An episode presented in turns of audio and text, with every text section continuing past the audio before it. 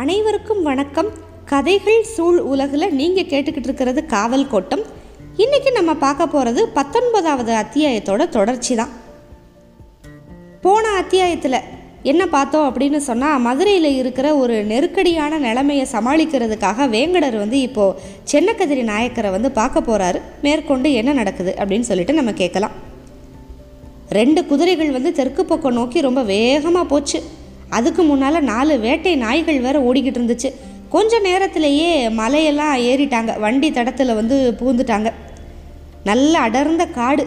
அதில் இருட்டில் தேமல் திட்டு மாதிரி நில ஒளி வந்து அப்படியே இறங்கி படிஞ்சு படிஞ்சு இருந்தது. பக்கத்தில் எங்கேயோ ஓடையில் தண்ணியோட சத்தம் அப்படியே கேட்டுக்கிட்டே இருந்துச்சு. சில் வண்டிகளோட சத்தமும் கேட்டுச்சு. இந்த சத்தத்தில் தான் காட்டுக்கு வந்து ஒரு உயிர் வந்த மாதிரி ஒரு உணர்வு கிடச்சிது. ரொம்ப தூரம் ஏறினதுக்கப்புறம் பா பாதையோட எதிர்க்க வந்து ரெண்டு நாய்கள் வந்துச்சு. குறைக்காம மெலிச சீறிக்கிட்டே வாழை ஆட்டுச்சு. இடப்புறமாக பிரிஞ்சு மேலே ஏறின ஒத்தையடி பாதையில் கூட்டிகிட்டு போச்சு. நாலஞ்சு தடிகளாக நீண்டு இருந்துச்சு அந்த கடவு பாலம். கீழே ஓடையில் வந்து நீர் வந்து அப்படியே சீறி தாவி பாறைகளில் சுழித்து வழிஞ்சு ஓடுச்சு. கடந்து கரையை ஒட்டிய பாதையிலேயே போனாங்க. எதுக்க மறுபடியும் இன்னொரு ஒரு நாய் ஓடி வந்துச்சு. தூரத்தில் ஒரு குதிரை மட்டும் நிற்கிறது தெரிஞ்சது. நெருங்கினதும் அந்த தவிட்டு நிற குதிரை வந்து சுற்றி வந்து இடம் மாறி நின்றுச்சு கட்டியெல்லாம் போடலை. நல்லா உயரமாக இருந்த கோங்க மரத்தில் இணைச்சிருந்த கம்பு ஏணி வழியாக ரெண்டு பேரும் கீழே இறங்கி வந்தாங்க. மேலே உச்சியில் பறந்து தெரிஞ்சது. வேங்கடர் இறங்குனதுமே குதிரையை ஒருத்தன் வாங்கிக்கிட்டான். இன்னொருத்த வந்து அவரை பாறைகளுக்கு நடுவில் மேலே கூட்டிகிட்டு போனான். ரெண்டு நாய்கள் முன்னால் இறங்கி வந்துச்சு. நீரோட சத்தம் நல்லா வலுத்து கெட்டுச்சு இப்போ. ஓடைக்கு இடப்பக்கம் ஒரு பெரிய பாறை. பாறை மேலே ஏறினாங்க. அங்கே கொஞ்சம் நாய்கள் அங்கங்கே அங்கங்கே படுத்திருந்துச்சு. பாறை உச்சிக்கு வந்தப்போ தான் அவரை பார்த்தாங்க.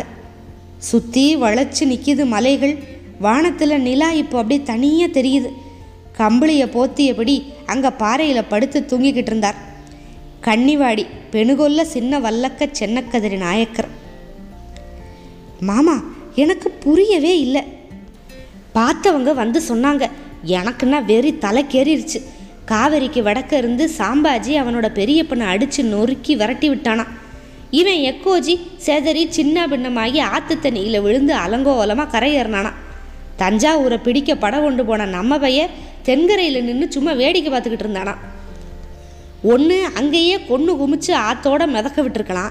இல்லை முதல்லையே தஞ்சாவூர் கோட்டைக்குள்ளே சாமி ஊர்வலம் போகிற மாதிரி அப்படியே சுலபமாக நுழைஞ்சிருக்கலாம். இவன் ஏன் நானுன்னு படைக்கு முன்னால் போகணும்? குமாரபிள்ளையை அனுப்பியிருந்தா நாகப்பட்டினம் போய் நந்திக்குடியை ஏற்றிருப்பான் மூணு தடவை ஜக்கம்மா தங்க தட்டில் தஞ்சாவூரை வச்சு கொடுத்தா வாங்க மாட்டேன்னுட்டான். அதுதான் தொலையுது படுவாவி இருக்கிறதையும் காப்பாற்ற தெரியலையே. மூணு பக்கமும் பிடிச்சு வந்து அவன் திருச்சியை அவன் அவன் நெருக்கிட்டான். மிராட்டிக்காரெல்லாம் ஒரு ஆளாமாமா என் நெஞ்சு ஒசரணம் தான் இருக்கானுங்க. சித்து உருவ செம்பு உருளி மாதிரி இருக்கிறானுங்க. ரெண்டு கையாலேயும் ரெண்டு பயகளை பிடிச்சி தூக்கி எரிஞ்சிடலாம் பெருவாரியான குதிரைகளை வச்சுக்கிட்டு விளையாடுறானுங்க. படுக்காளி பயல்க மாமா துணுக்கண சாமியாக கும்பிட்டுறலாம். இவனுங்க பண்ணுற கொடுமைக்கு அளவே இல்லை. ஊர்களில் புகுந்து கோழியை கூட விடுறதில்ல. எல்லா கோயிலையும் மிராட்டிக்காரன் கொள்ளையடிச்சிட்டான். திருவண்ணாமலையில் மூணு மாதம் காத்துக்கிட்டு இருந்து தீபத்தன்னைக்கு வளைச்சிருக்கான் சனம் எல்லாத்தையும் பறி கொடுத்துட்டு கட்டுன துணியோட செதறி ஓடி இருக்கு. என்ன ஒன்று நல்ல விஷயம்னா பொம்பளைய மேலே கையை வைக்கிறதுல. கதிரி நாயக்கர் அப்படியே போய் வெத்தலை எச்சியை துப்பிட்டு வந்து உக்காந்து அப்புறம் கேட்டார் இந்த தஞ்சாவூர்காரி தற்கொலை பண்ணினதுலேருந்து இவனுக்கு மூளை கலங்கிருச்சா மாப்பிள்ள அப்படி ஆயிரும் பார்த்துக்கோ கல்யாணம் ஆகிறதுக்கு முந்தி இளவட்ட வயசில் ராயவேலூர் அரமனையில் ஒருத்தியை பார்த்தேன். கொஞ்ச நேரம்தான் புத்தி பேதலிச்சு போச்சு மாப்பிள்ள நமக்கு கட்டித்தர மாட்டாங்க தெரிஞ்சது தான் ஆனால் முடி நரைச்ச பிறகு அவளை மறக்க முடியல பார்த்துக்க அவளும் பேரன் பேத்தி எடுத்துட்டு தீப்பாஞ்சு போயிட்டான்னு கேள்விப்பட்டேன். பிறகுதான் பழைய ரூபத்தை மறந்துட்டு சாமின்னு நினச்சிக்கிருவேன். வேங்கடர் தொடர்ந்து சொல்கிறாரு இல்லை மாமா அந்த மங்கம்மாவை விட இவ தான் நல்ல அழகி. நடந்து வந்தான்னா அந்த இடமே விளக்கு ஏற்றின மாதிரி பிரகாசமாயிரும். அது மட்டும் இல்லை இவளுக்கு வாழ் வீச தெரியும் ஓடுற குதிரையிலிருந்து நொட்டாங்கையில் குறிதவராமல் சுடுவா.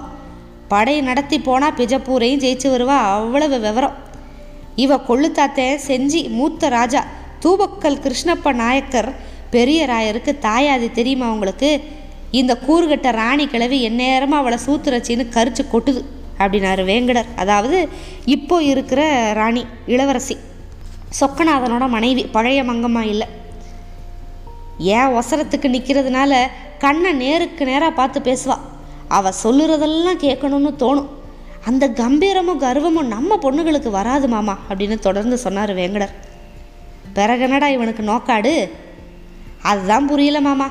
தேன் குடித்த நரி மாதிரி எப்போ பார்த்தாலும் அவட்டையே தான் என் நேரமும் கிடந்தான். கிழவி இல்லைன்னா அவளை ராணியாக்கிடலாம். விடிவு காலம் பிறந்துடும் இந்த சொக்கனை இருபது வருஷமாக ராவும் பகலும் கூடவே நின்று பார்த்துருக்கேன் மாமா. அவன் அசைஞ்சாலே என்ன அர்த்தம்னு தெரியும். எனக்கே பிறகு நிதானம் பிடிபடலை. ஒரு நாள் என்னைய கூப்பிட்டு பிரமாதமாக திட்டங்களை நுணுக்கமாக போடுவான். சரி பழைய ஆளாயிட்டா அப்படின்னு சந்தோஷப்பட்டா அப்புறம் ஒரு மாதம் ஆளையே பார்க்க முடியாது. கேட்டால் ஏடுகளை படிச்சுக்கிட்டு இருக்கா அப்படின்னு சொல்லுவானுங்க. என்ன இழவு படிப்போம் மாமா கோவிந்தையா கிளப்பி விட்டதில் தப்பு இல்லை பாப்பா எப்படியோ சரியாக கணிச்சிட்டான்.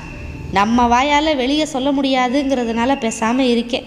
இவன் புத்தியில் என்னமோ பிசகி போச்சு மாமா. இப்படி சொல்கிறாரு வேங்கடர் அவரோட கண்கள் அப்படியே கலங்கி சொட்டுது. விடுமாப்பிள உள்ளபடி நடக்கட்டும் முடிஞ்சதை செய்வோம். என் கதையை கேளு. நீ போனதுக்கப்புறம் என்னைய திருச்சிக்கு கூப்பிட்டாங்க. தர்பாரில் வச்சு இந்த வடுக பாப்பாங்கோ இந்த என்கிட்ட சொல்கிறான் இனி வருஷம் பத்தாயிரம் கோபாலி சக்கரம் கன்னிவாடி கொடுக்கணுமா? திருப்பி முத்துலிங்கத்தை ஒரு முறை முறைச்சேன்.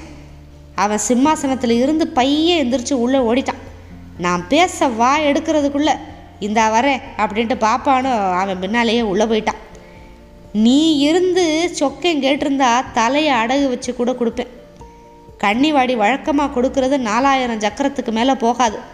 அதுக்கே ஆறு மடங்கு விளைஞ்சு வந்தால் தான் உண்டு. சமுசாரிக்கு பாதி போயிடும் பொதுவாக இருபதாயிரம் கோபாலிக்கு விளையிறதே இழுத்து பிடிச்சி தான் வரும். நான் எங்கே போய் கொள்ளையடிக்க? அதுக்குள்ளே பஞ்சமும் வந்து போச்சு. மாப்பிள்ளை கிட்ட பெருவாரியாக கடனை வாங்கி சனத்துக்கு கஞ்சி ஊற்றிட்டேன் நாற்பதாயிரத்துக்கு மேலே இருக்கும். அவனும் சரி மாமா நல்ல காரியம் தானே உங்களால் திருப்பி தர முடியாது பதினஞ்சாயிரம் கோவாலின்னு வச்சுக்கிருவோம் அப்படின்னு சொல்லியிருக்கான் அப்படின்னாரு சென்னகதிரி நாயக்கர். சரி இப்போ இவங்க ரெண்டு பேரும் சேர்ந்து என்ன மாதிரி திட்டமெல்லாம் செஞ்சு சொக்கநாதனை வந்து மீட்க போகிறாங்க எப்படி பாதுகாப்பு கொடுக்க போகிறாங்க அப்படிங்கிறது எல்லாத்தையும் நம்ம அடுத்த அத்தியாயத்தில் பார்க்கலாம். காத்துக்கிட்டுருங்க. மிக்க நன்றி. வணக்கம்.